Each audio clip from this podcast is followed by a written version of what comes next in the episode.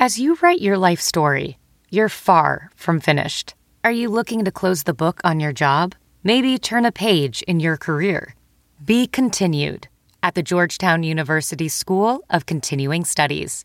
Our professional master's degrees and certificates are designed to meet you where you are and take you where you want to go.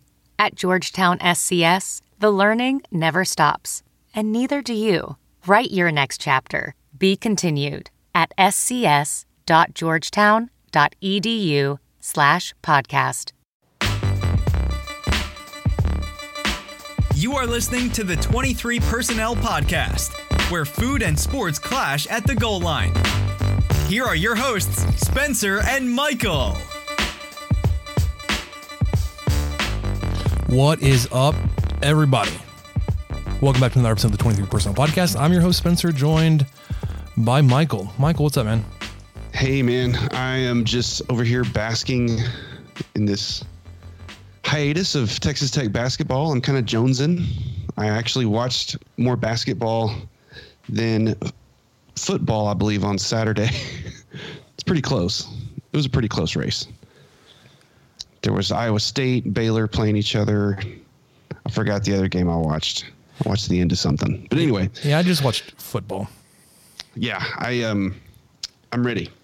I'm ready for Tech to get back in the saddle. They get that chance tomorrow against Iowa State. We'll talk about that, I know. But how are you, man? You recovering? Are you recovered after the new year? Sure, as much as I need to recover.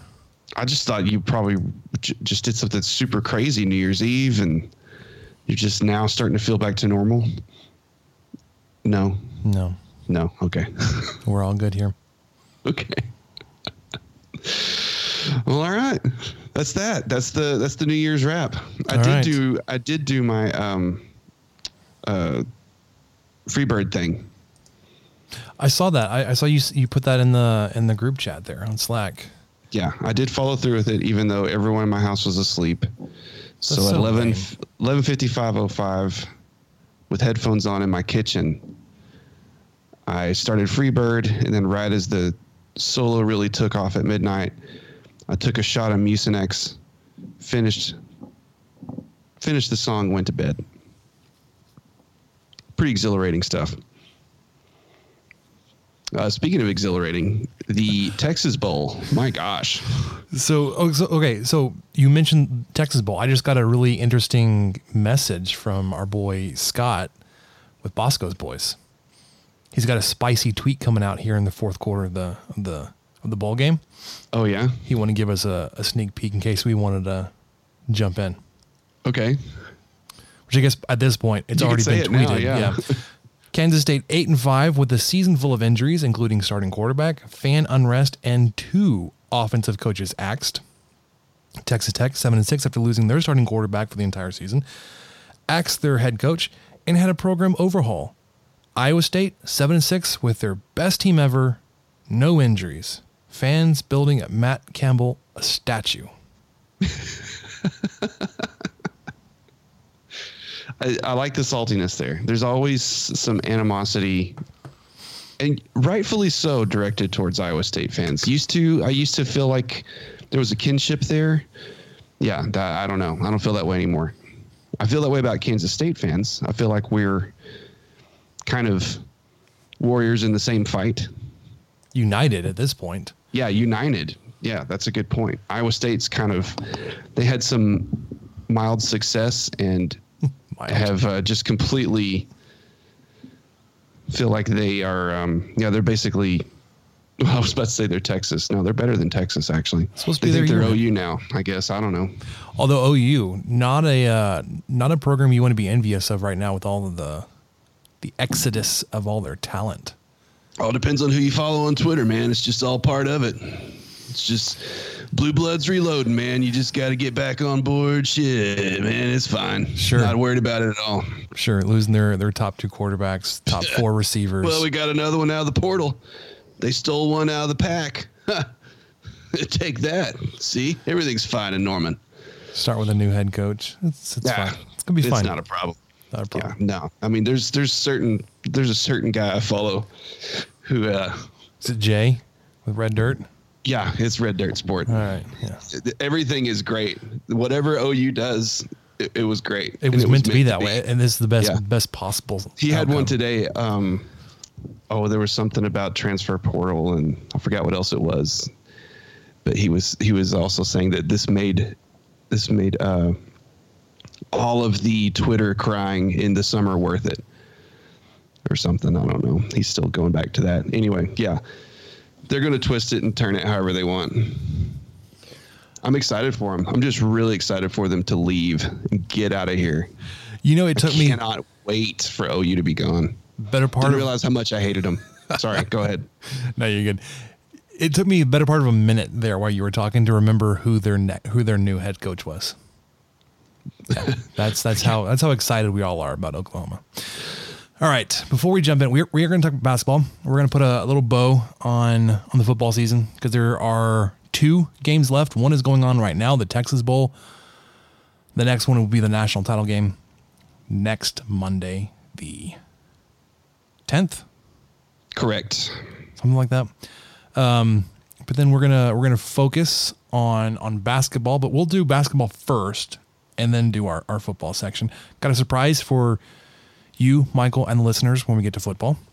Oh, okay. Tease that and get ready for that. If you want to follow us on Twitter, 23 Personnel, at 23 Personnel, at Punts Suck, 2 S's there in the middle, and at Michael _LBK. At some point, Rob and I will be getting together for a 1-chip challenge. We'll probably do that.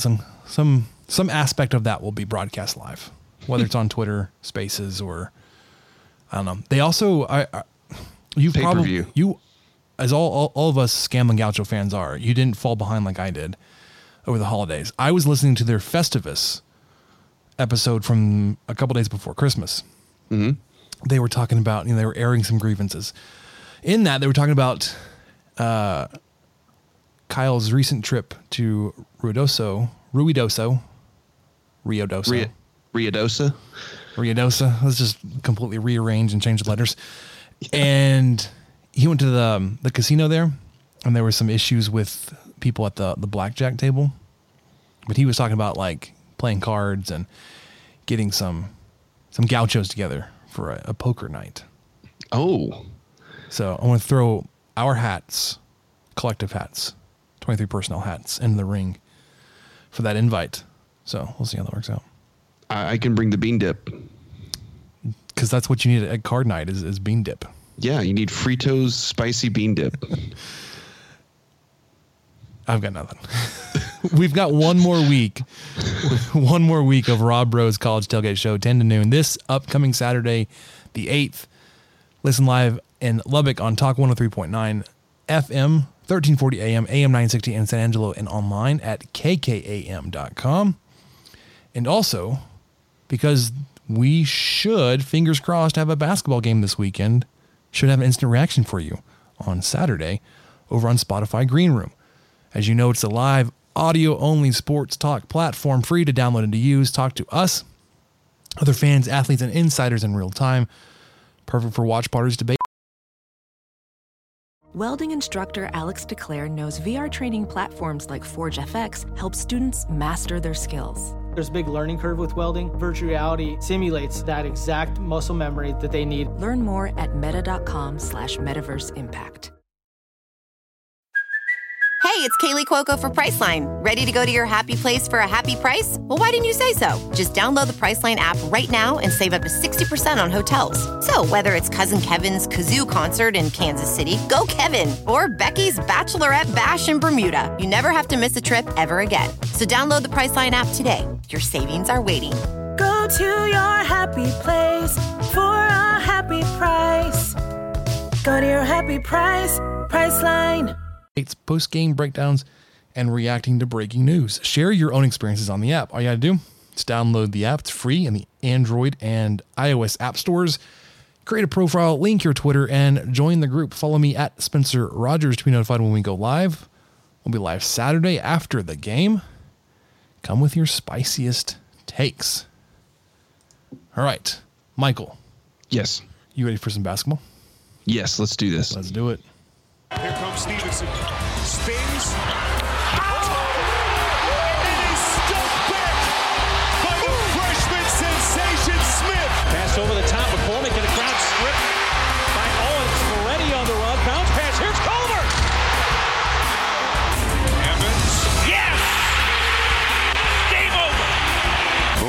crossover and the lob to Owens. Now the shot clock is at three. Mooney spins, fires. Oh, he got it to go. Edwards with a three. Good. What a shot, Kyler Edwards. Ready double into Tariq. Oh, who puts it down? Already. Odiasi. Throw bars it in. Shot clock down to five. Got the screen. Here's a three.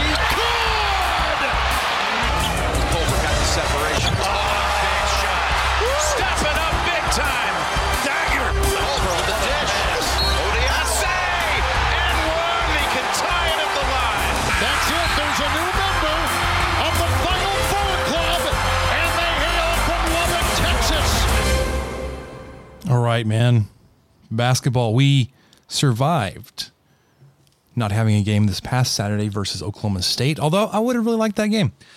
Looking at the state of the Oklahoma State program, but here it is, Texas Tech. Now is the joy of playing 5 games in 10 days, starting tomorrow, Wednesday, January 5th, against Iowa State on the road in Ames, Hilton Coliseum. Texas Tech is 10-2 overall, yet to start conference play, still 25th in the latest AP poll. Most previous game last Tuesday, we gave you an instant reaction of sorts. Well, yeah, we did. It was after the bowl game instant reaction. We did doubled up on the instant reaction. We did both. 75-53. As you all know, like I said, the Oklahoma State game was rescheduled. COVID issues within their program. We'll play them next Thursday. Yes, it's a Thursday. 13th. I'm doing that. I'm trying to figure out the day the 13th is. Biggest thing, obviously, with the game coming up this weekend, with the game tomorrow, we know Malik Wilson's out. We did hear from head coach Mark Adams that Terrence Shannon will likely still be out with what we thought were back spasms, but the length of it now is turned into call that into question. Yeah. Whatever it is, it's been a little bit longer than it should have been. Yeah, he said something... He said something along the lines of he's still working on his rehab, which could be back spasms still. And I listened to the Locked On Texas Tech podcast. Ryan Mainville. And, oh, wow. Yeah. It was unison. Yeah. And Emory does a good job on that. And they mentioned that he had issues with back spasms his freshman year, which I did not remember. So maybe this is still what it is, but I threw that question mark in there because, man, it sure seems like a long time to be out with this. Now, I have had this before. I've had back spasms once, and it was debilitating. Like, I remember not being able to sleep just because if I turned wrong, I would just immediately wake up just in shocking pain. So, yeah, I was just trying to sleep, not play D1 basketball. So, I mean, there's no telling. I'm not sure how long it could take for this to heal up, but I remember having them once and thought, good gosh, this is brutal. Yeah. So, I mean, obviously wish him well in his recovery because we want him back. Selfishly. Yeah, we need him back. To get back. But there are games going on tonight, Michael, around the Big 12. Texas took down a depleted Kansas State team, although it looked like it was going to take them some effort. Oh, Kansas State was hanging around. I think they had 7 players available. 8 available players. They had, it was 7 scholarship players. They had 8 total. They were leading. Kansas State was leading at halftime, I think by 6 or so, but then Texas came out on like a 14-2 run, just And not quickly. It was kind of a slow 14-2 run, and that pretty much was it. As all Chris Beard coached offenses are. That was that 14-2 run would have felt like an eternity. Yeah, it would have. So yeah, they ended up, there were some guys in foul trouble for Kansas State. Which you got to be super careful. Like if you start losing players with only 8 available, one of them not even being a scholarship player. Yeah. Weber wasn't even there. I mean, head coach, I don't even know who was coaching. I just tuned in to student manager most of the second half. I think it was someone other than a student manager, but yeah, it took, I mean, it took 30 minutes for UT to finally get them a little bit of cushion. I wouldn't really say that the game was completely done until maybe 3 or 4 minutes left. The wheels really fell off for Kansas State then. But, I mean, what can you expect for a team with, you know, almost no warning and very few players? I guess it's good that they went ahead and played it, Spencer. I mean, what do you think? Do you think this was something that they could have just – that they should have canceled or put off or – So no, I think they play the game with the rules they set, right? Yeah, like if it's the minimum is 6 players, which I think is really low. Yeah, you just have to have a 6. It's like, well, that like everybody's getting 38 minutes, yeah, and one person is spelling everybody else, and hopefully that's not a walk on. I do think it's interesting that Texas did struggle in this game. Mm-hmm. And maybe it's just, it's that same attitude we've seen manifest in their football program. They just play down to their teams. They play down to their competition. So they weren't expecting much from Kansas State. But also this is not the first time they've had a suspicious start to a game where you think like a better team could jump all over that. I am not as worried about Texas as I was earlier this year, because of the way they've started out this so far this season. I still think it's ridiculous what people are trying to get for their tickets here in Lubbock for that game. A lot of people selling just inordinate amounts, $800, $1,000 a seat for a regular season basketball game, guys. Regular season. Oklahoma at Baylor. Baylor ends up winning this game by 10. So they're still undefeated. Kind of the same deal almost with, it was very similar to the Iowa State game with Baylor this past Saturday. I think OU just kept doing enough. They were just pesky enough to where I know when I tuned it at one point, I think it was 75-72, something like that, with just maybe a minute left. So OU was within 5, pretty close to the end of the game. But of course we're fouling and trying to get the ball back.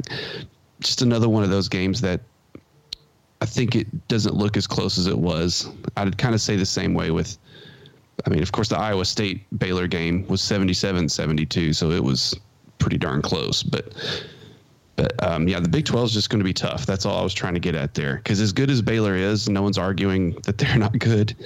They still, you know, they didn't dominate OU at home. Well, I think that, you know, I don't want to give OU too much credit, but under new head coach Porter Moser, like their team is pretty dang good too. Oh yeah, and you're right.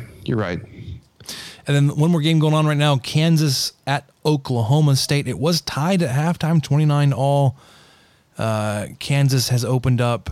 Was 10, now it's an 8-point lead, 53-45 with about 11 minutes to go in the game.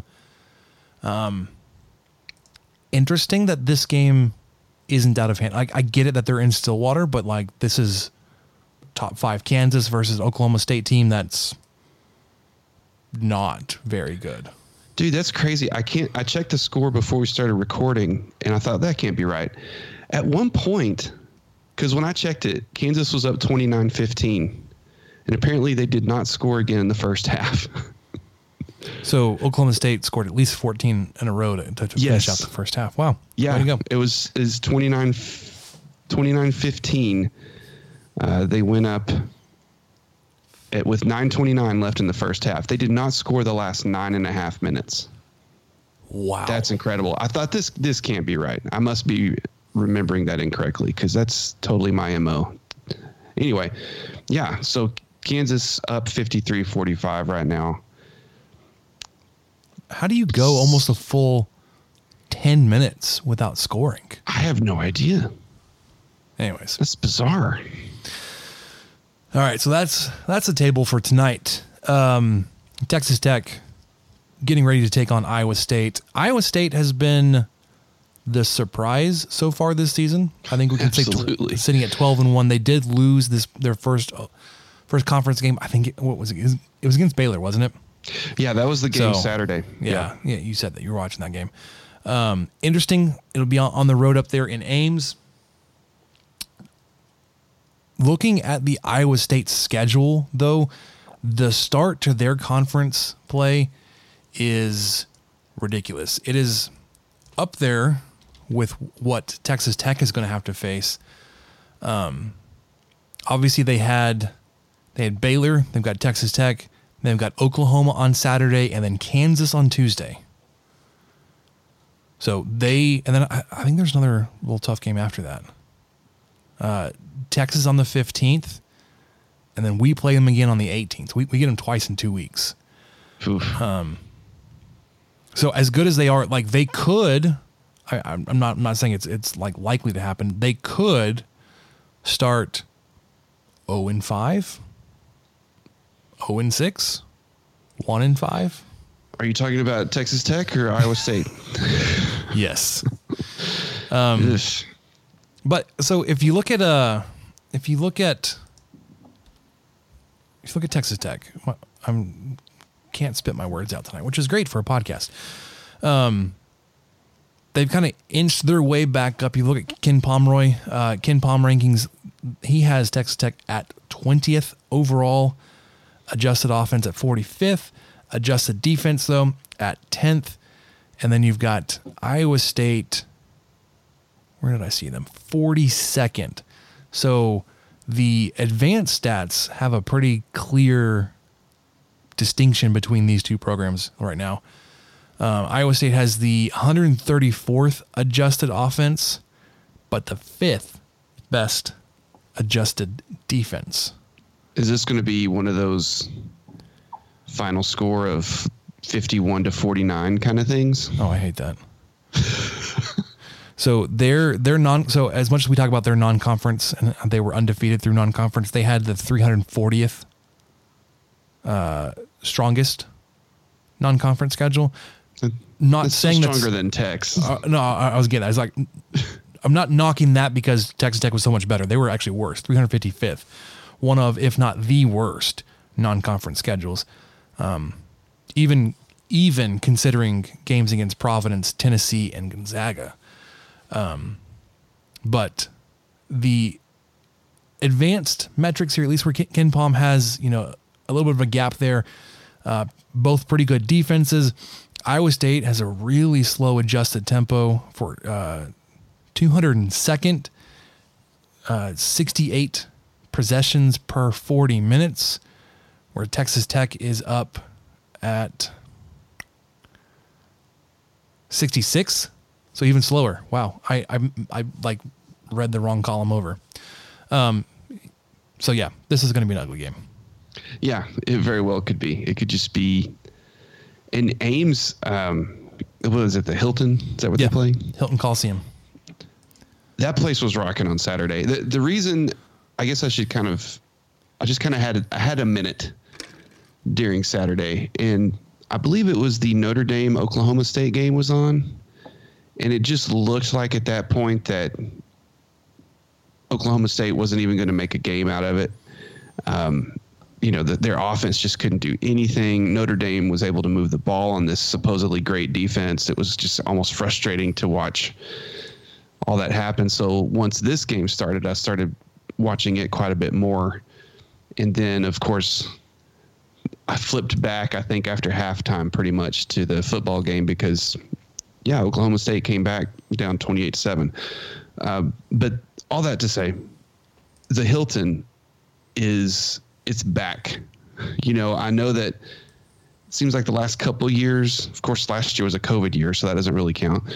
But even the year before, maybe the year before that, it wasn't quite as rambunctious and crazy as it had been, maybe 4 or 5 years ago. So that was good. And also Tech had just completely blown them out of the gym in Ames the last couple times they've been there, I think. So that's not going to be the case tomorrow night. They are back. They're there in full swing. I know we were kind of talking about whether or not students being back would help or hurt Tech. against Oklahoma State had that game been played on Saturday. Well, it definitely didn't hurt against Baylor in Ames on Saturday. So I imagine there's going to be just as much, if not as many people there on Wednesday. But yeah, this one, it's going to, like you said, it's going to be ugly. They're just going to have, they're going to have a hard time scoring on each other. And I'm not sure who's going to score on Tech's side. I feel like as many shots as he takes, O'Banner needs to start scoring. You certainly need him, yeah.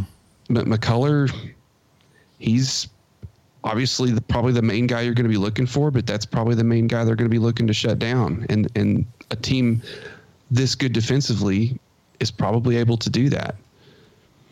Yeah, I would hope that guys like Davion Warren, Adonis Arms could step up and score some points. Add some contribution there on the offensive side. Maybe Bryson Williams finds his shot again. Yeah, that'd be great. Get the ball down low to Baccio. Yeah, some playing time for Baccio. I'm nervous about this one big time. I was not before. And like you, I just thought, oh, well, you know, Iowa State's not going to be that great this year, but they went winless in conference play last year. It's a huge change from what they did last year to what they're doing this year. You know, snarky Spencer's going to say, well, they're still winless in conference play this year, Spencer. But to do what they like, the change after seeing what they did last year and then losing, you know, Halliburton, in fact, there's another key piece, their team that they're without this year. And then to do what they're doing. I mean, they beat Iowa by 20. Mm-hmm. So the one thing that I guess emotional hedge, Spencer's going to say, like, it's a road game, and road games in the Big 12 are always going to be tough. So losing this one on the road, you can kind of like, well, it's a road game. It's fine. It's not a big deal. You get them at home. You'll get them at home 2 weeks later. Right. Yeah. And then also one of those things where, like, as a road game and it being your first conference game, you can kind of get like into the swing of Big 12 play with a little less pressure on you than if it was a home game, because you really need to win as many of home games as possible. And then take, you know, 1, 2, 3 on the road. But yeah, I mean, I'm looking for this game to be close.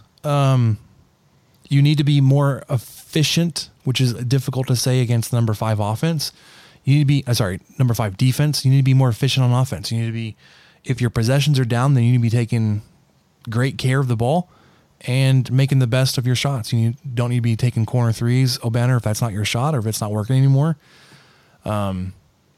Finding out the holes in their defense and exploiting that. You can't be wasting possessions, which is what a lot of people say against Texas Tech. You, like, with as good as our defense is, you can't let them get too much of an advantage with your offense not taking care of the ball.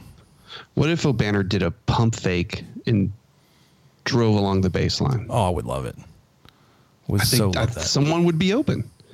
I think that would blow everyone's mind. Or even if he just came in and took like a little.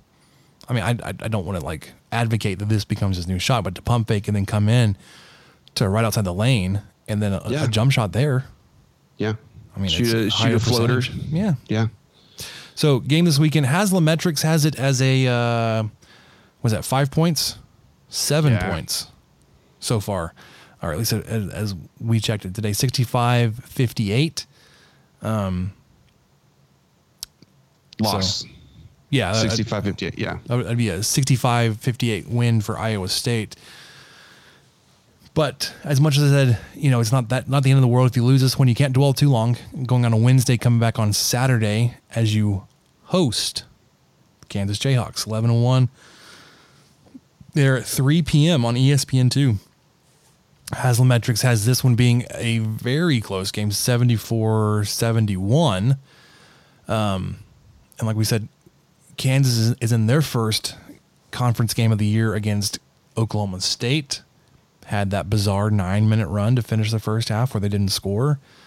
But Kansas, man, they are no matter what metric you look at, they're top 10, man. They're a good team all the way around. Haslametrics has them 9th. Ken Pom has them 4th. Fourth best offense, 32nd best defense. So they're pairing good offense and good defense there. Which you saw kind of a similar matchup or pairing with Gonzaga, who had a 2nd best offense and 12th best defense. There were some really frustrating times in that game, but you've seen tough competition, you know, a couple of times so far this season, but you're going to get, you know, dunked, baptized into the fire of Big 12 play. As like we said, we've got 5 games in 10 days starting tomorrow, Wednesday, Saturday, Tuesday, sorry, Monday, Thursday, Saturday. I think you get 3 games next week. We'll have an instant reaction on Saturday versus Kansas. Without even having watched Kansas, I just know, like, their offense has historically been, like, explosive, and kind of worries me, Michael. Yeah, rightfully so. I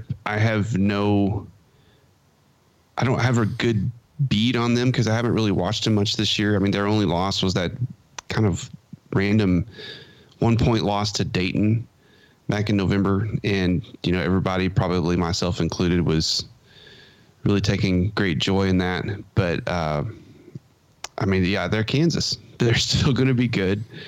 I mean, they average 85 points per game, shooting almost 52% from the field.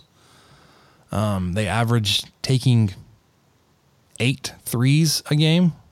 No, making 8 threes. Sorry. They shoot making? They make 8 threes a game. Oh my gosh. At least that's how I'm reading this.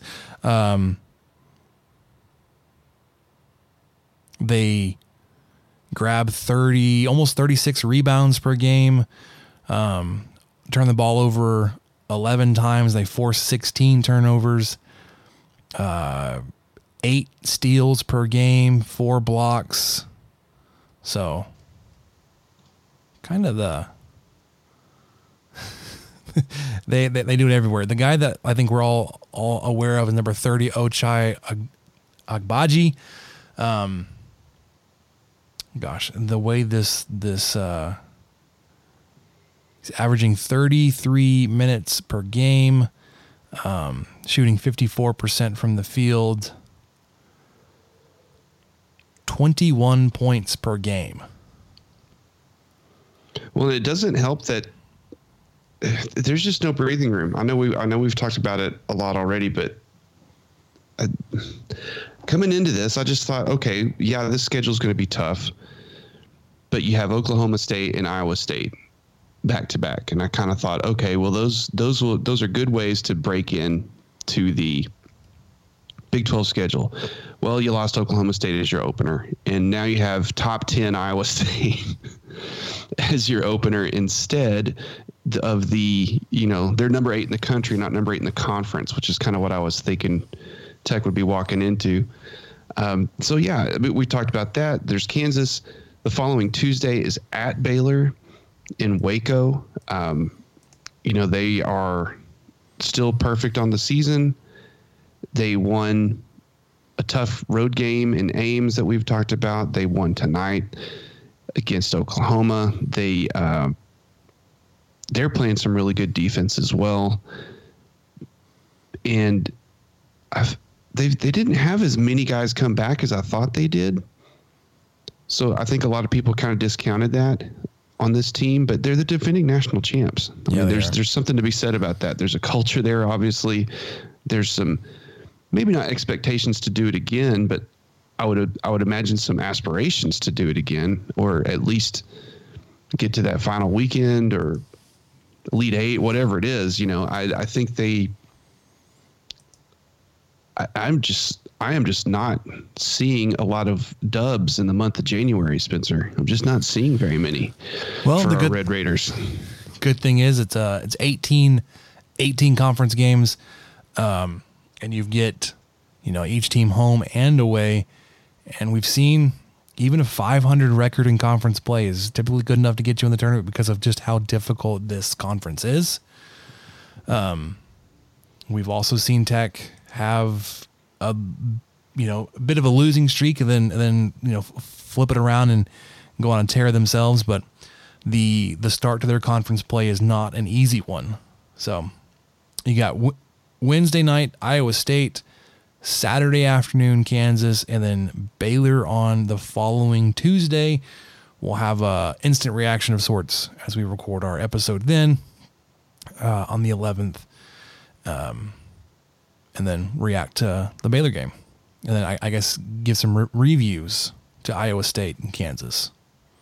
Yeah, kind of get back to those. But if you had to pick, how many games do you think of these three Tech will win? One. Do you know which one, or are you just going to stick with one? My preference would be to win the game at home versus Kansas. Because one, it's a top five opponent, but it's also at home, and I really, really, really think you need to win as many home games as possible. Losing to Baylor and Waco, it's not going to bother me. Losing to a really good Iowa State team in Ames, not going to bother me as much, unless we go up there and we play really, really well, and then we just lose the game, right? Like you don't finish out the winning effort, and you just give the game away or whatever. Then I'll be a little bit more disappointed in the loss there. But really, like, you've played Kansas really well at home. So I expect that game to be really competitive. And it's Saturday in Lubbock. Love to get that one. So what about you, Michael?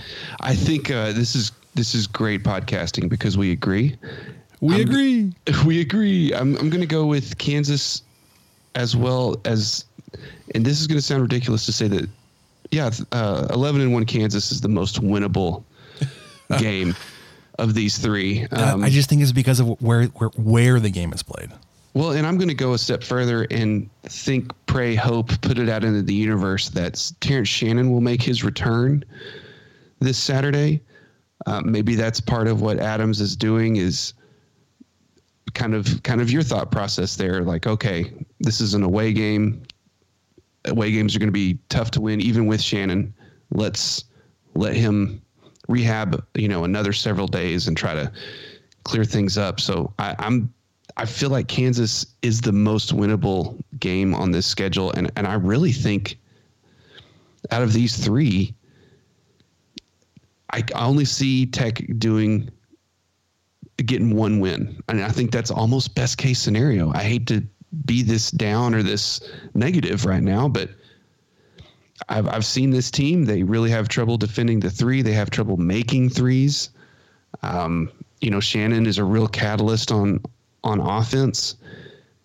And if he's out, they really kind of get stagnant unless Arms, who has done really well lately, kind of takes over, or McCuller, but defenses key in on McCuller.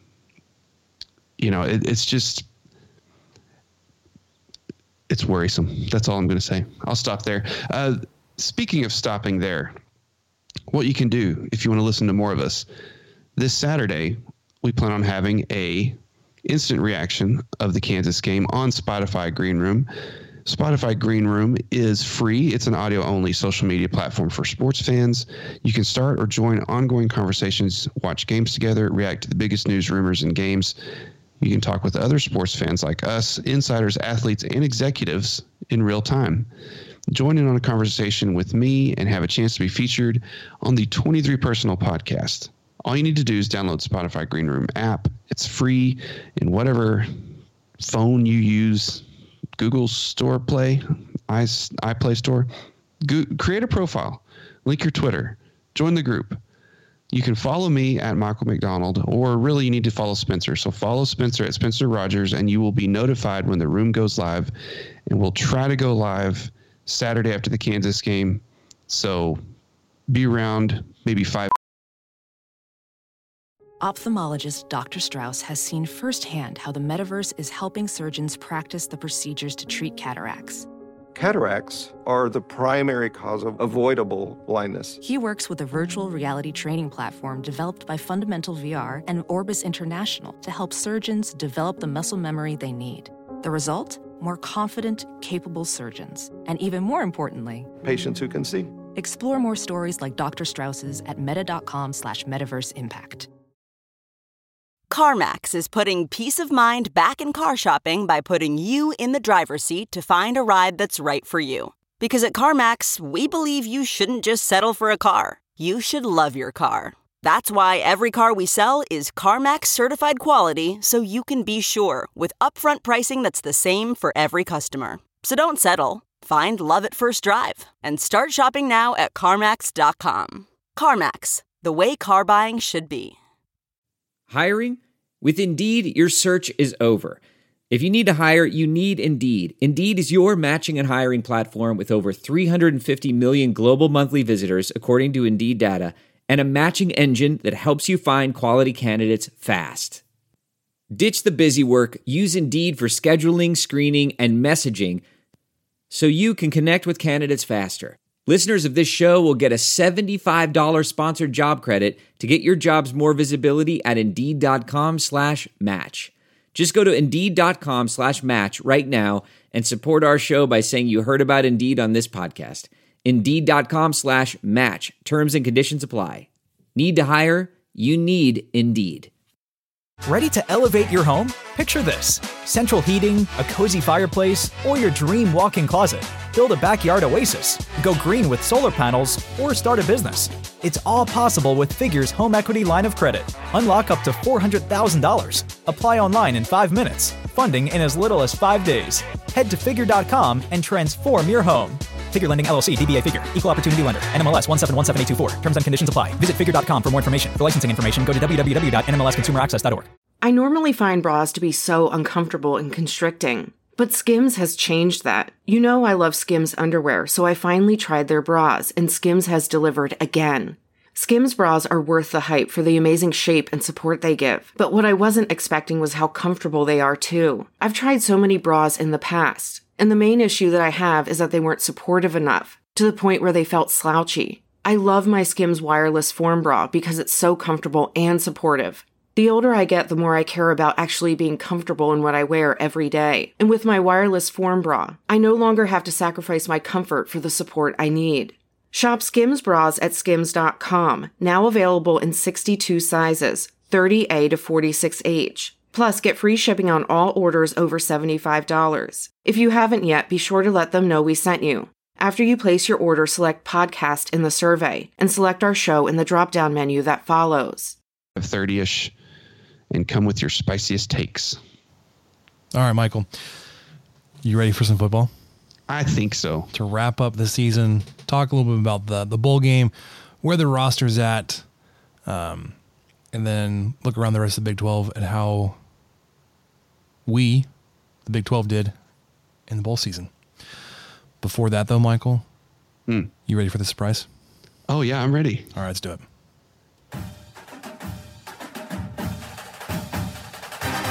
Chuck keeps it himself. Made two guys miss. Touchdown! Two now in the end zone. Picked off, and it's picked off. Pick six, Jeffers. Schlager able to escape, and that picked off. Back-to-back turnovers, and Waters running the other way. Back down the sideline. Touchdown. Pick six, 70 yards. Marquise Waters. Play fake. Finds Tharp again.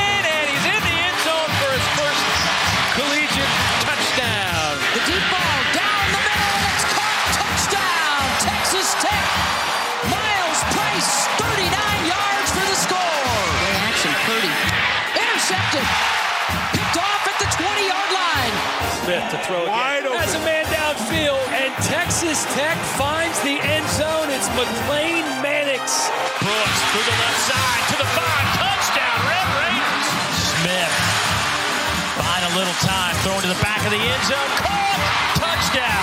Tied at 38. 3 seconds to go. 62-yard try. Garibay has his foot into it. It may be long enough. It is good. It is good. Jonathan Garibay has won the game.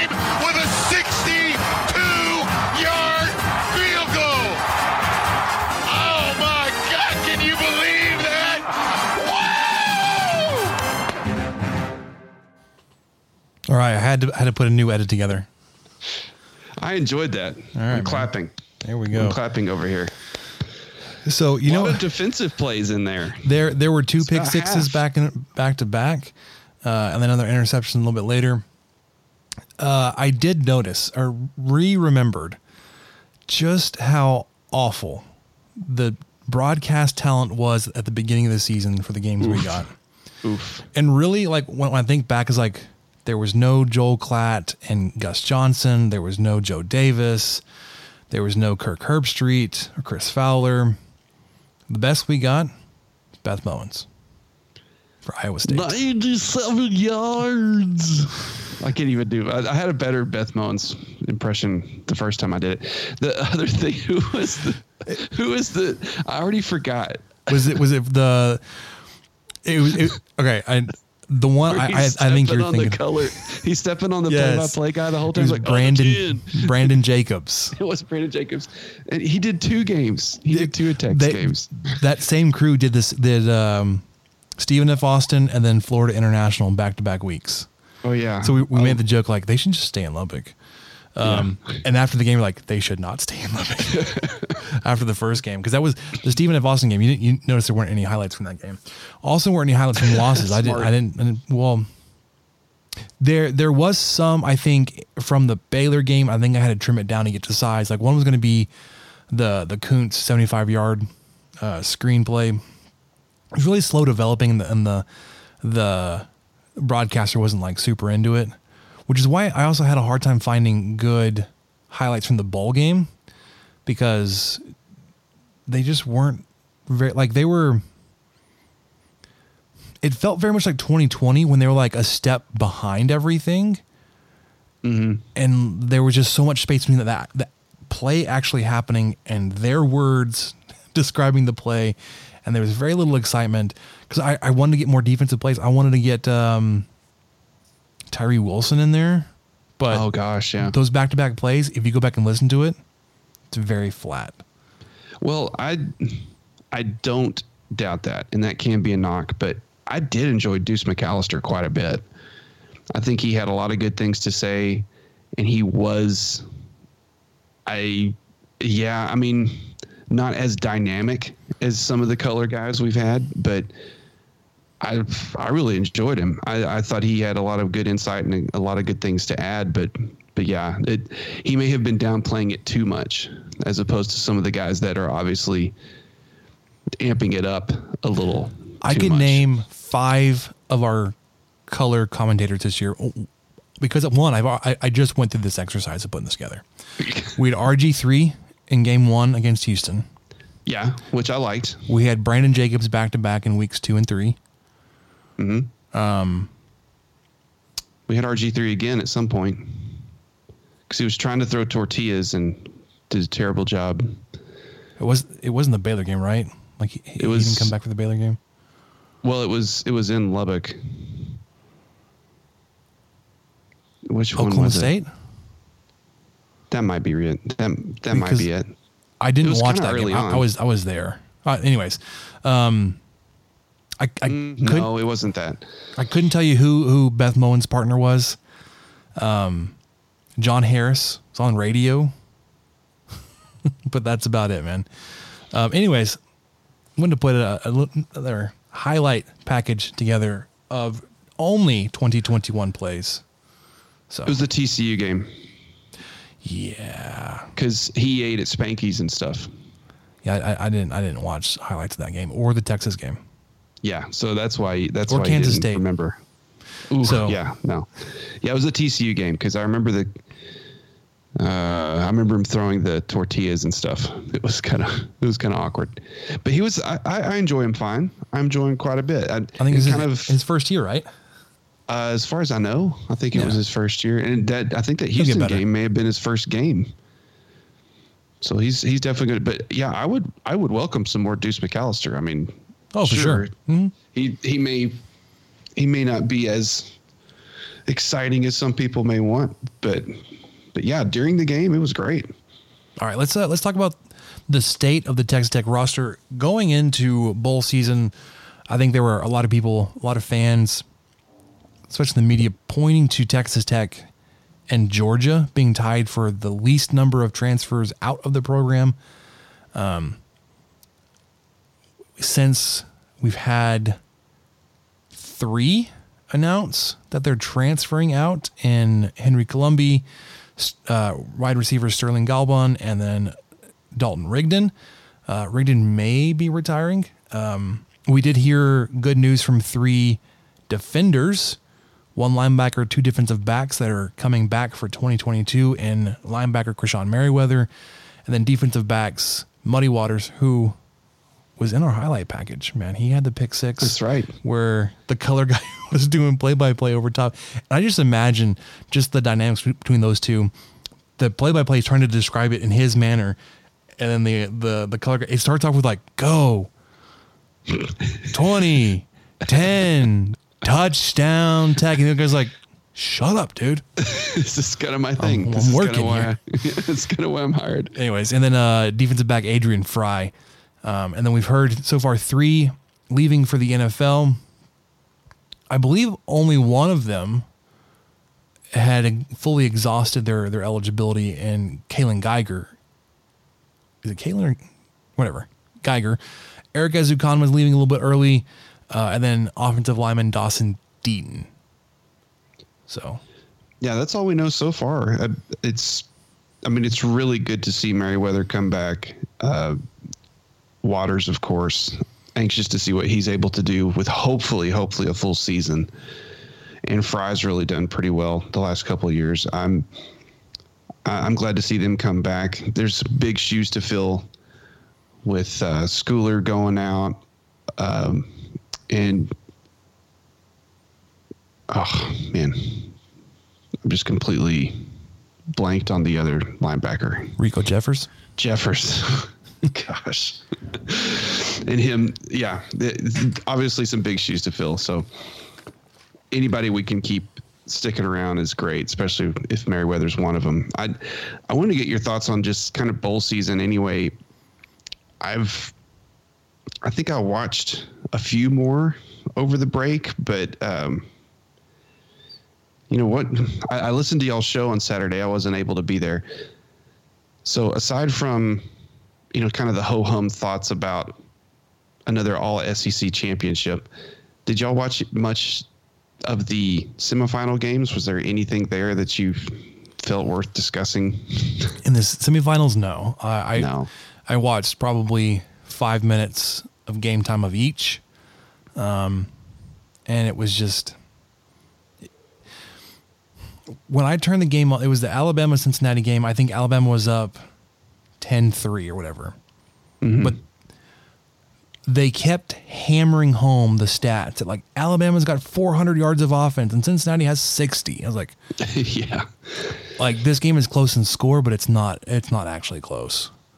And we know that total yards is not really a good indicator, but like if you're being dominated like that, yeah, it is an indicator. We saw that Cincinnati was able to put together their best drive on their first drive, and it being heavily scripted. And then the second game, Michigan, Georgia, I was hoping for it to be a little bit better, and it wasn't. Georgia. Yeah, I didn't watch any of that one. I had no interest in it. I can't even explain it. And I'm not trying to be hot takey or anything, but I also have no interest in this championship game at all. I will not be watching it. Like, I'll watch it because it is the championship game. But it's not like, it doesn't hold my attention the way that like even like repeat championship games would have. Like any combination of Ohio State, Clemson, or Alabama would, like, it still would have been interesting because like between the three of them, you're going to get like an interesting matchup. Mm-hmm. Although I think Rob pointed out, I think the average margin of victory in these games has been like 14 plus points. So yeah, like you're matching up the two best teams, but like it's still a 2+ score game most years. Yeah, it still ends up being kind of lopsided. That the only other games is I kind of enjoyed since, you know, the Tech's bowl game, and we'll get into the Big 12 games specifically later. But I did enjoy the Purdue Tennessee game. Went into overtime. I didn't watch any of that one. I got to see probably the last half of that. That was just crazy. The Music City Bowl, Purdue wins in overtime, 48-45. The Duke's Mayo Bowl was entertaining. I watched the last little bit of that one, really just to see the Mayo Bath and how that the was Mayo Bath was a big fail. That was something. I didn't watch any of Pitt versus Michigan State or Arizona State versus Wisconsin. I watched this is from quite a while ago, a good chunk of the Western Kentucky Appalachian State game because of Zach Kitley. Oh yeah. The Utah State Oregon State game was actually kind of fun, and the Jimmy Kimmel LA Bowl at that stadium that I didn't know existed. Yeah. Well, I kind of wanted to watch some of the Houston Auburn Bowl, but it was right during Tech's game, so I wasn't really able to pay much attention to that. UCF Florida, I paid attention to that game. Oh, yeah. Yeah, I watched some of that as well. Kind of forgot about that one. Yeah, so... And then the Big 12. Some decent ones. Yeah. We can get to the Big 12 ones. I didn't really have much else to say on Liberty Bowl. I just kind of wanted to throw it out there in case you did. I felt like I got most of what I wanted to say out during the instant reaction last week. Really happy for Cumbie being able to come back and get a win for this team. And just really proud of this team. I think aside from Ezukama and maybe Columbia, none of these decisions were made prior to the game. I completely understand both of those. That's fine. I'm not picking on them by any means, but the decisions we talked about earlier, they all waited until after the bowl game, which I thought was a really cool thing to do. They didn't have to do that.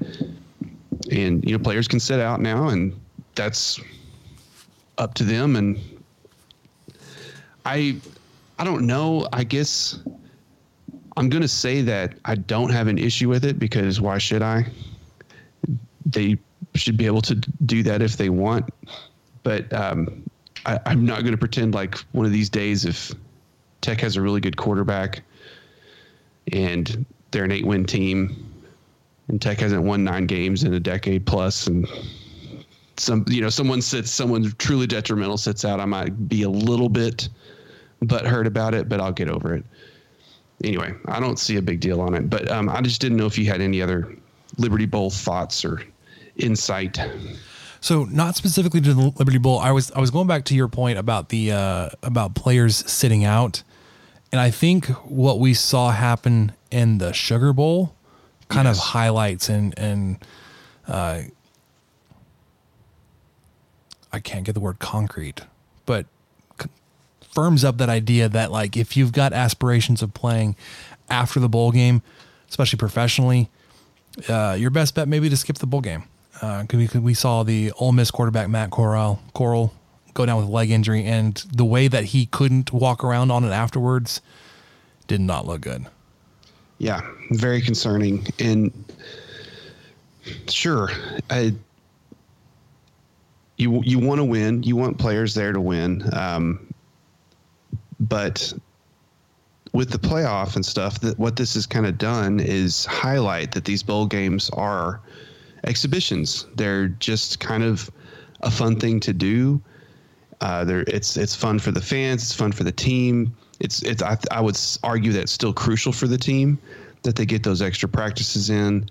And, even if you do have guys sit out, it might be good to get some green guys in, like Tech did. They had who was unable to play wide receiver.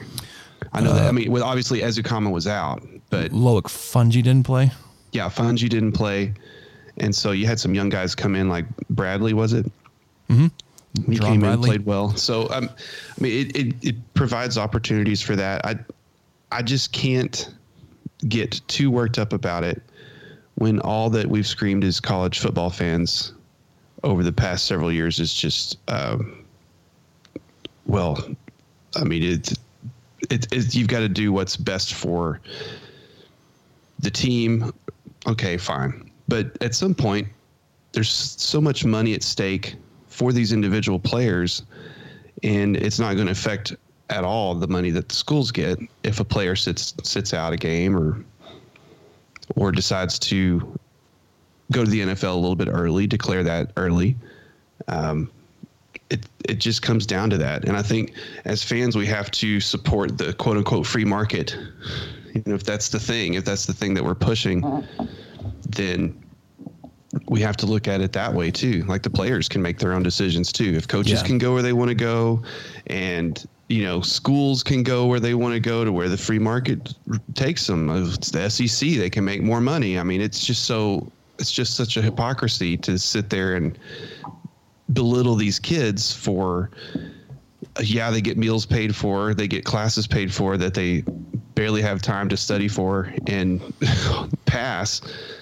But then we also expect them to spend their entire Christmas break preparing for a football game that sure will make sense in the record book, but could also end their career.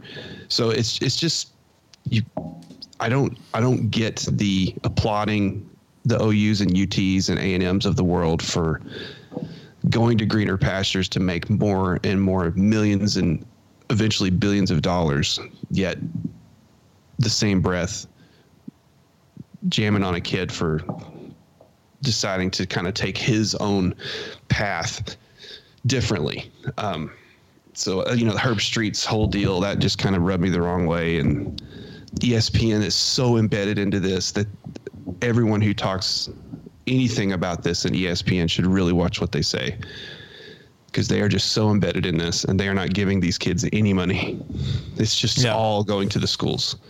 And so it's they just seem very one-sided and very, biased. Even whatever they say, it's going to sound biased coming from them. Yeah. I think the one thing I was going to say, and I think my stance has changed, in that these bowl games are exhibition games, right? Like if you think of them as an exhibition game, then the value added to a team by a certain player playing, it's almost non-existent, right?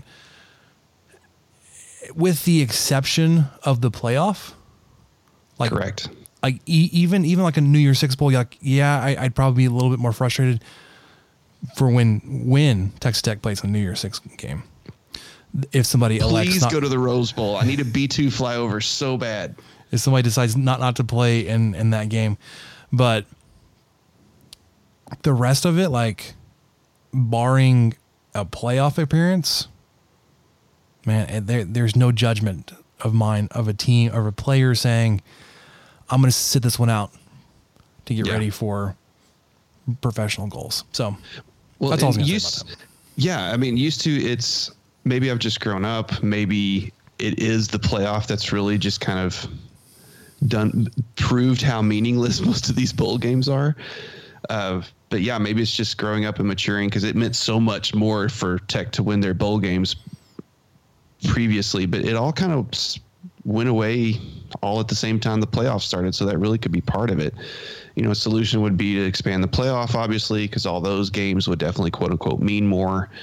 But really, I think if we look at it as fans, the main thing you need to kind of look at is what you did during the regular season. What was this team able to do in the regular season? Because you may have gone to a bowl game down 10 or 15 key players, or you may have played a team that was down 15 or 20 key players. And so the bowl game win-loss doesn't really matter that much anymore these days. We just may have to adjust our expectations and go, well, we won 8 games that year. And then someone can pipe up and say, yeah, but one of them was that bowl game where half the team didn't show up and blah, blah, blah. And like, oh yeah, okay. You know, that doesn't really matter that much. And that's fine. But we just may have to adjust it or scale that way. I'm just leaning on it to where it's more just kind of a fun thing now that Tech hopefully gets to do a lot more often. And, you know, in Baylor's case, they now get to say they've won 12 games in a season for the first time ever. That's crazy. So that's a good thing for, to have a bowl game for. But yeah, it is just kind of highlighting, like you said, it's exhibition in every sense of the term. I do think they're important for the team, for camaraderie, for practice and all that. But you can still have all those positives if 5 or 10 guys decide not to play in it. Yeah. So speaking of not shown for the bowl game, you want to talk about the rest of the Big 12? Yeah, let's see what happened. Well, and I said like a bad thing. Like Big 12 has gone 5-2 so far, waiting on Kansas State. Although, spoiler alert, because you guys already know, it is 28-7 Kansas State right now. So they're up big, and I don't mean to lessen the impact of what they're doing. LSU is missing quite a few players. Yeah. It looks like they're down to like a wide receiver playing quarterback tonight. But he did play quarterback in high school. Like that's how he was recruited. Anyways. Let me just ask you, Michael, what were your biggest surprises from the Big 12 bowl season? Let me see. I kind of expected, I shouldn't have though. I kind of expected OU to struggle a little more than they did. I didn't expect them to lose to Oregon, but I didn't expect them to, basically just kind of beat the doors off of them either. So that surprised me a little bit. OU won 47-32 versus Oregon. So that's only a 15-point spread. If 15 points is beat the doors off of them, then I want to say that we kicked them in. Blasted the doors off of Mississippi State as we did by 24.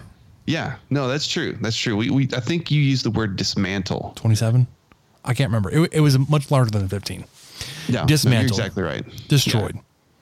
Yeah. So I think that still applies. The other surprising one for me was I wasn't really that surprised about Iowa State because I think they had a lot of players under the portal. A ton. Same with West Virginia. Yeah, West Virginia lost 18-6 to Minnesota. What a stupid Iowa State score. I know. Iowa State lost 20-13 to Clemson. I didn't think Clemson was that good. I just thought, nah. Okay, but like as a not good Clemson, or like as much as everybody's written them off and they've fallen off of the media spotlight, they went 9-3 this year. Yeah, had they won two more games, they would have been like everybody's. Like they would have been up there like, oh, the playoff is Alabama, Clemson, Ohio State, and Georgia or whatever. Yeah, they went 10-3. They beat Iowa State 10-3. So back to answer your original question, I think that the one that surprised me the most was Oklahoma State, Notre Dame. Not that Oklahoma State won, but how they won. I really thought that this was going to be. I don't know, 27-21 type game or 27-24, just really kind of not super low scoring, but because weird things happen in bowl games. But I thought Oklahoma State would be able to kind of dictate the pace of the game with their defense. I knew that their coach has left. Did he leave? I think he had already left. I think Jim Knowles was gone. Ohio State. I believe so. Okay. So I knew that was there, but I still thought that they would be able to slow down this Notre Dame team. This is the one that surprised me the most. And it surprised me during the game because once I saw that Notre Dame was up 28-7 and how bad Spencer Sanders was playing, I just thought that this one was over. And then, of course, Oklahoma State rattled back 137-35. Any big surprises for you? Real quick, I would love for Texas Tech to play in the Fiesta Bowl because one, that was the Big 12 BCS tie-in.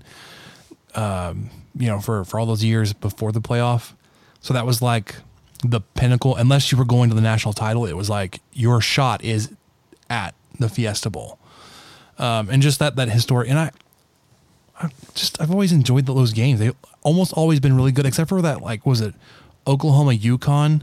Fiesta Bowl, that was a disaster. Yeah. But Oklahoma Boise State Fiesta Bowl was a lot of fun. Yeah, fantastic. Oklahoma State Stanford was a really good game. was it 2011, whenever they had Brandon Whedon and Justin Blackman and that crew. I guess the surprise and really watching the game, how it unfolded and Ole Miss losing their quarterback, that Baylor-Ole Miss game was a little bit more surprising to me. Baylor ended up winning that one 21-7. So it was low scoring. It would have been low scoring, I think, even with Corral there. But I think it would have been a lot closer. The defense, I guess, from Ole Miss, like Abe Smith was like their like he picked up basically all of the rushing yards for Baylor. But the defense for Ole Miss able to slow down Bohannon, who's not a really good quarterback, which you didn't face him in the game in Waco, but not a great looking quarterback. And then I don't know, that game for some reason stuck out to me, and I watched it. It was New Year's night. And then I guess a little bit the game going on right now, Kansas State, LSU, I expected it to be a little bit closer, but with all of the players unavailable for LSU, I guess that kind of makes sense. But the biggest surprise is still got to be Texas Tech. Texas Tech over Mississippi State. Because I think going into it, if the game was going to go anywhere near how I thought it was going to go, the scores would have been inverted. Like Texas Tech would have scored 7, Mississippi State would have scored 34. You're exactly right. For some reason, I was completely forgetting about that game. That is... Yeah, I think most everybody would agree that that's the most surprising Big 12 result during the bowl season. And yeah, you're exactly right. It's not that Oklahoma State struggled against Notre Dame. It's the fact that Texas Tech beat the crap out of Mississippi State. Never looked back, never trailed. Beautiful. Sorry, I jumped on Twitter to get ahead of something, to look up something. And I saw you replied to it. And it's funny because you replied during the recording, but it's talking about Brian Kelly's accent, and which apparently has disappeared in the booth of this LSU game. I'm not listening to it, but the quote is, "I'm from Boston and we don't have strong accents." Yeah, that's what he said. Yeah, that's what he said. That's what she said. Anyways, so 2021 football season is wrapped, with the exception there's one game going on right now, one title game still to go Monday night. We've already kind of looked at our predictions and gone back and looked at how poor we had done for football. Any parting shots, Michael, on the football season before we kind of shift our focus back to basketball? Then we'll look at signing day and spring practice as Joey McGuire has taken over. Any final thoughts? I just don't want to do this type of season again. I'd rather not. I'd rather not fire staff halfway through. I am going to enjoy and relish. Excuse me. I'm going to have to cough. Hang on.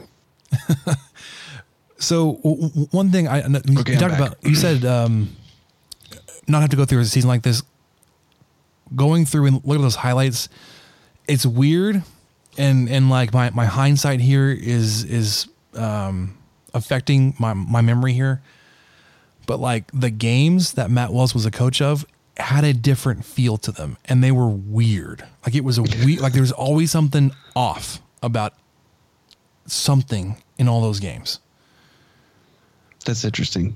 So I don't doubt that completely, because that's kind of what I was getting at, is it just felt like a cloud, like it needed to happen, but I didn't want it to, because it just didn't make, then what happened? I mean, it all worked out, obviously. Just even though I wasn't like a super pro Matt Wells fan, I just felt like I was constantly fighting people all the time about, because it's so easy. Well, you just got to fire him. Well, then what? Then what? Okay. So, I mean, we found out what then what meant, but, after one half of the Houston game, and everybody was ready to fire him then already. I mean, I just thought this season's going to suck. This is going to be a long season, and it did suck. But all I was coming back around to say is I'm really going to enjoy the off season for the first time in a while, because at least that's not looming over Joey McGuire's head. You know, no one's asking if his seat is hot. No one is questioning whether or not he likes Lubbock. No one is this or that. It's just going to be all roses and sunshine all the way up until the season starts, hopefully, unless there's some crazy off the field thing happen. But that's what I'm looking forward to. That's kind of my final parting shot, is it's nice to go into this off season kind of everyone taking a deep breath. Okay, we got that Bull win. Okay, Cumbie has completely transitioned to Louisiana Tech. You know, Fulani's gone. The guys that were not asked to stay have found other places. Except for Wells. But I think he's just kind of laying low, enjoying Lubbock is what I mean, Yost got a job. Well, did he get it? I saw that he was in the running for, was it Florida International? Florida International. Go down there to Miami.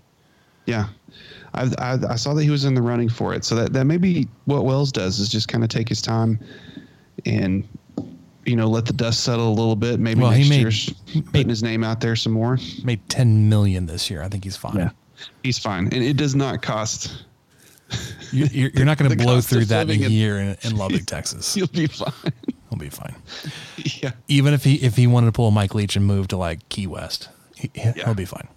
Yeah, so that's all I'm looking forward to, is just not a off season full of question marks. Can Matt Wells get it done? Can this? Can that? You know, this is Cumbie's first year as an OC. Was he really hamstrung by Gary Patterson?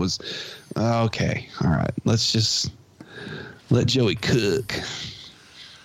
So, I guess what I'm looking forward to, before we get to what we learned, what I remember, what I'm looking forward to, is that there's so much new, and this time it's exciting, right?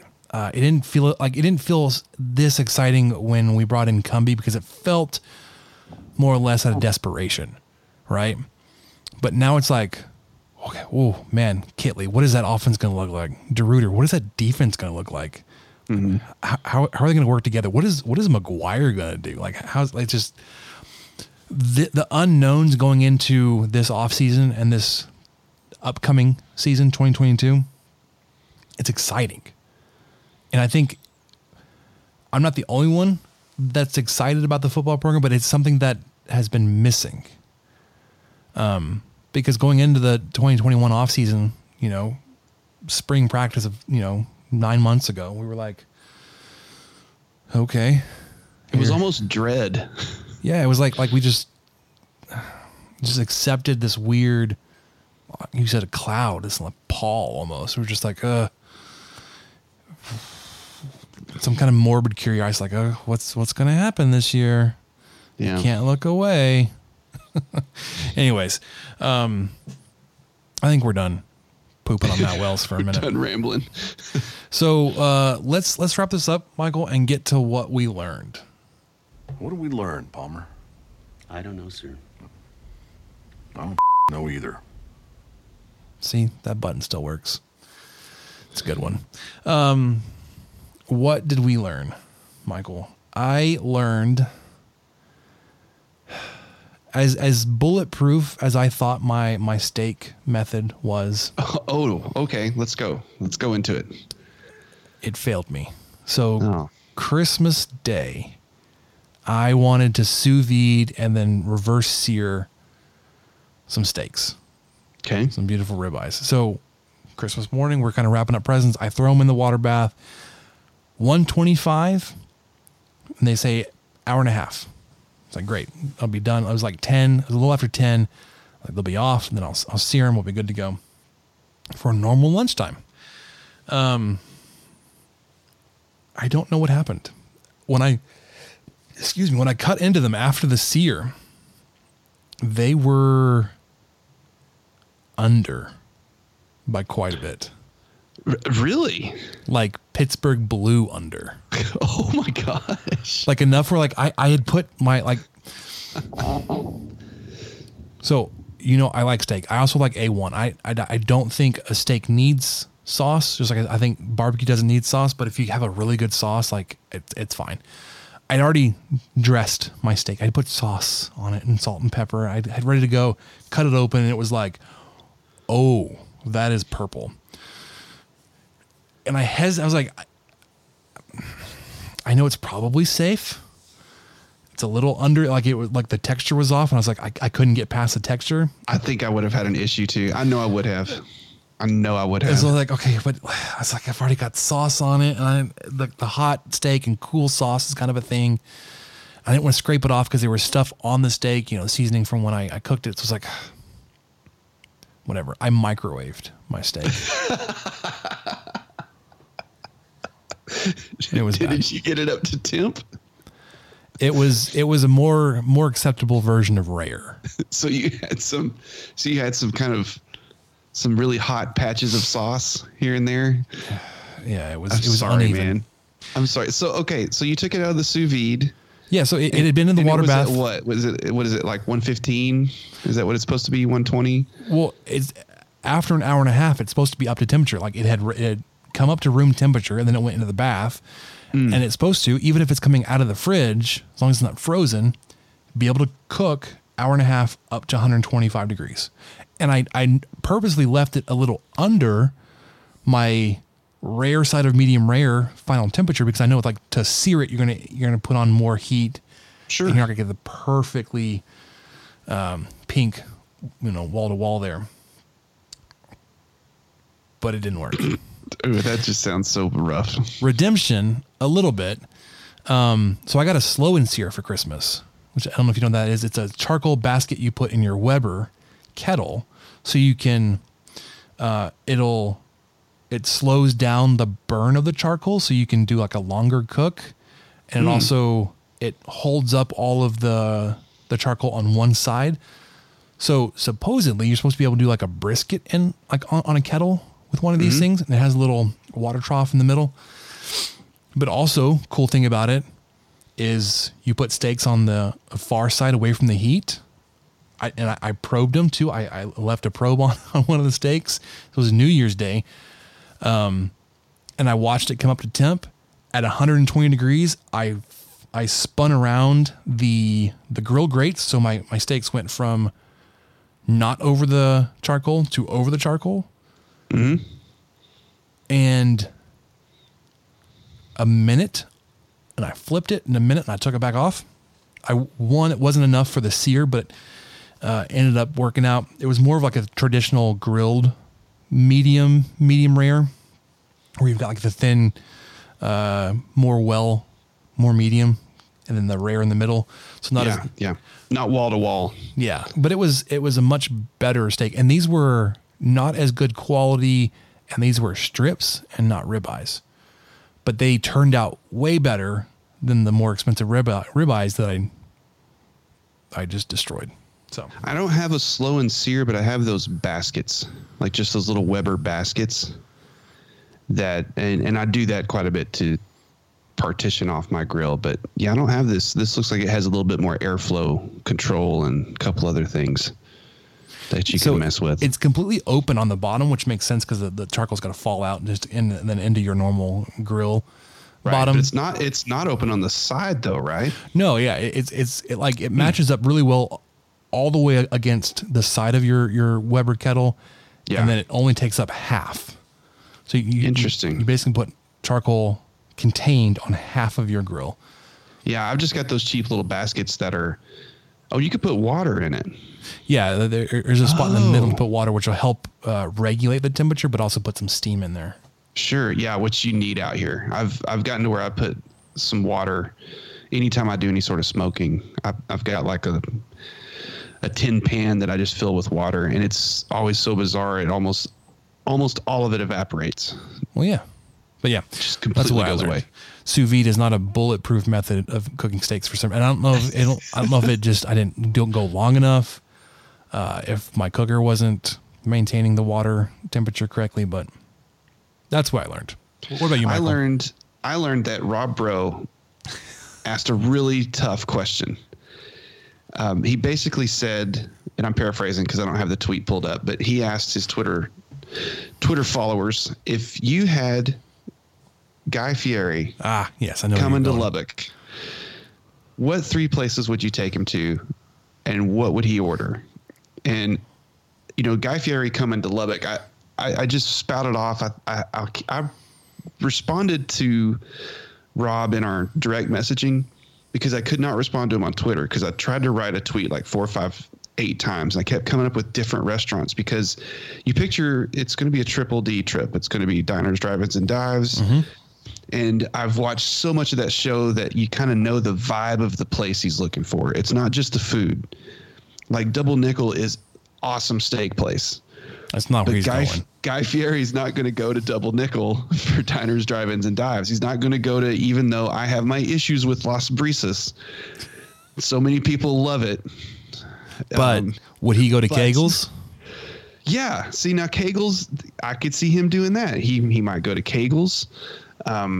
If that place that was in Slayton hadn't had drug issues or whatever it was, he'd go to that one, that Tejas place. So I was just going through my mind, like, yeah, Evie Mays, he might go there, but you know, he might go to the Shack. He might go to Eddie's. Eddie's would be an interesting kind of diners, drive-ins, and dives place, even though as much as I love Eddie's, the barbecue's not as good as, you know, Evie Mays or Tom and Bingo's, but they've got awesome Frito pies, great atmosphere. Just, it's a cool place to check out. If you haven't, go check it out. Anyway, so I just got all in my head, and I just realized that what I learned was how hard it would be to put together the three restaurants. And I'm not even going to go with, I still can't pick three. The best I can come up with is three different types. I think you've got to go with a burger joint. Mm-hmm. I will pick this one. I will pick Christakis, I think. Okay. Spanky's would also work because that's like a Lubbock place. You know, it's got the dumbwaiter thing where you can pull your drinks up through the, you know, to the second story. It's got all this, you know, it's right next to Texas Tech. It's got the big schooners and also owned by Lisa West, who does Double Nickel. So there you go. You get that. But I think that would be a good one. Christakis, of course, is awesome. He needs to get the pastrami burger. I want to see him eat all the other stuff that they have because I've never even tried it because their burgers are just so good. Mm-hmm. It's just so hard to not get it. But I'd imagine the Frito pies are awesome, all that kind of stuff. So anyway, I think it would have to be a burger joint. It'd have to be a Mexican food place or Tex-Mex. Even though I don't go there very much, I feel like it's got to be Montelongo's or something. You know, kind of a Lubbock staple. And then the third one would have to be like a straight up sports bar type place. Those are like the three most, I mean, and you know, if we're going sports bar, we might as well just say Cap Rock. Yeah, there we go. I was like, we might as well just say it has to be Cap Rock. Where are you going with that one, man? Because I was not thinking, I wasn't categorizing Cap Rock as a sports bar. I was thinking, well, where are you thinking of, man? Like, yeah. Cujo's or Nick's or yeah, I think Nick's is gone, but and Teddy Jack's is good, but Teddy Jack's is pretty new. Not that new doesn't matter, but Ike's is good. But I just think as far as the whole Lubbock thing, you've got to have a burger joint, you've got to have a Mexican food and or Tex-Mex place, and then you've got to have a sports bar. So I think I agree with you that it would need to be different categories. That's the only way I could narrow it to three, but it has to be three. Rob's right. It has to be three.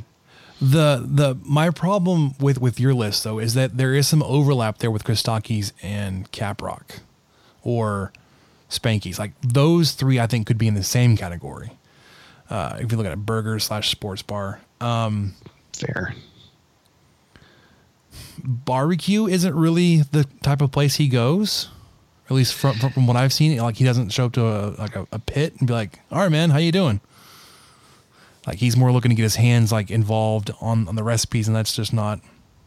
I mean, they certainly cook food at Evie Mays and the Shack and Tom and Bingo's, but like the star of that show is brisket and ribs and pork, whatever, that's done low and slow. Yeah. So he goes to those, but they're just not. Yeah, it's not a focus of his, obviously. I feel like cast iron grill would be right up his alley too. So that, there's that, and it doesn't really fit so much in, like, it feels a little too uppity, but like Dierks, I think, could be a place. Yeah, Dierks is so good. Definitely not West Table, but Dierks. Yeah. And then I was trying to think of like a Mexican food place that is not, you know, just the same everywhere as is everywhere else. And even though it's not my favorite place, Taqueria Jalisco could be a place to take them. Mm-hmm. I think a lot of people talk about that. So I would say like a burger place like Cap Rock or Spanky's or Christakis, Mexican, and I would go like Taqueria Jalisco, and then I'd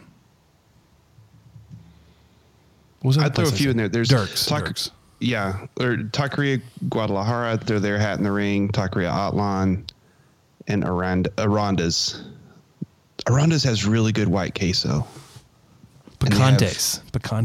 Oh, Picantes. Gosh, I haven't been to Picantes in years. Yeah, that's just right there. I haven't been there in years. I used to go there for breakfast sometimes with a friend of mine that we worked in the same building up there at Covenant. And we both still work there, but we've since been... Our offices have been relocated, so I don't see him anymore. But we used to go to breakfast all the time. We'd go to the cafeteria either on campus, or we'd be like, hey, let's get breakfast, but I don't want to go to the cafeteria. So we went to Red Zone a couple times over there on Slide. Yeah. And then Picantes. What if we El Charro over by my office? I will throw my hat in the ring for El Charro, too. And then there's what is that taco place east of my office? It's on your way to Eddie's. If you're on 50th Street, head east of I-27. It's okay. There's people that, you go east. Yeah, go east of I-27. You'll be fine. It's fine. I don't get people. But let me get to my map. Maps.googles.com. Because this place is really good too, and I want to give them a shout out because I'm sure we have a ton of listeners. That run restaurants, just super into tech sports and just happen to find our podcast, on East 50th Street. Okay. There's Eddie's. I can never remember the name of this place. I'm so embarrassed. How far east of the highway are you going? It's between Avenue A and Eddie's. It's on the north side of the road. Dadgummit, what is it called? It's like Taco Plaza, I think. Why is this not something like that? I've had really good burritos there. I think one thing to kind of go with what you're saying, Spencer, about the overlap with breakfast burritos. I mean, sorry, I just kind of tipped what I was going to try to say, but the overlap between burgers and what do you call it? Ooh, George's could be a good place. Yeah, George's wouldn't be bad. Between burgers and sports bars, I kind of get what you're saying. There is kind of some overlap there. So maybe we just do sports bars, we do Mexican food, and then we do a breakfast place. So like Rain. Have you ever been to Rain Cafe? No. Oh, you got to get to their French toast, man. They they batter it with cereal. Okay. So you get a little crunch on there. I mean, it is just fantastic. Is it La Patrona? That's gotta be it. It's on the north side of 50th. Yeah. It's between avenues C and D. That's gotta be it. Next to Beaver's Radiator Shop. No, it's not that far over, man. I can't believe I can't find it. This is terrible. Anyway, we'll just have to move on. Maybe I'll find it. Moving on is wrapping up the show. So, but as you, well, I know as you heard me stumble through, it's very hard to come up with. All right, we'll just pick three restaurants that should be on Diners, Drive-Ins, and Dives. That would make a good episode that people would watch. Hey, look, there's your office. I found your office. Oh, there it is. I'm over there. I'm over there on 50th. Across the street from Family Dollar almost. Yeah, there's a storage building place in the area that I don't know how it hasn't made the news yet or not, because it's called, and this is what it's called, Midget Warehouses of America. What? And I'm like, you can't use that to describe small storage buildings. That's definitely frowned upon. I don't know if they're in use or not anymore, but it's definitely a real building not far from where I work.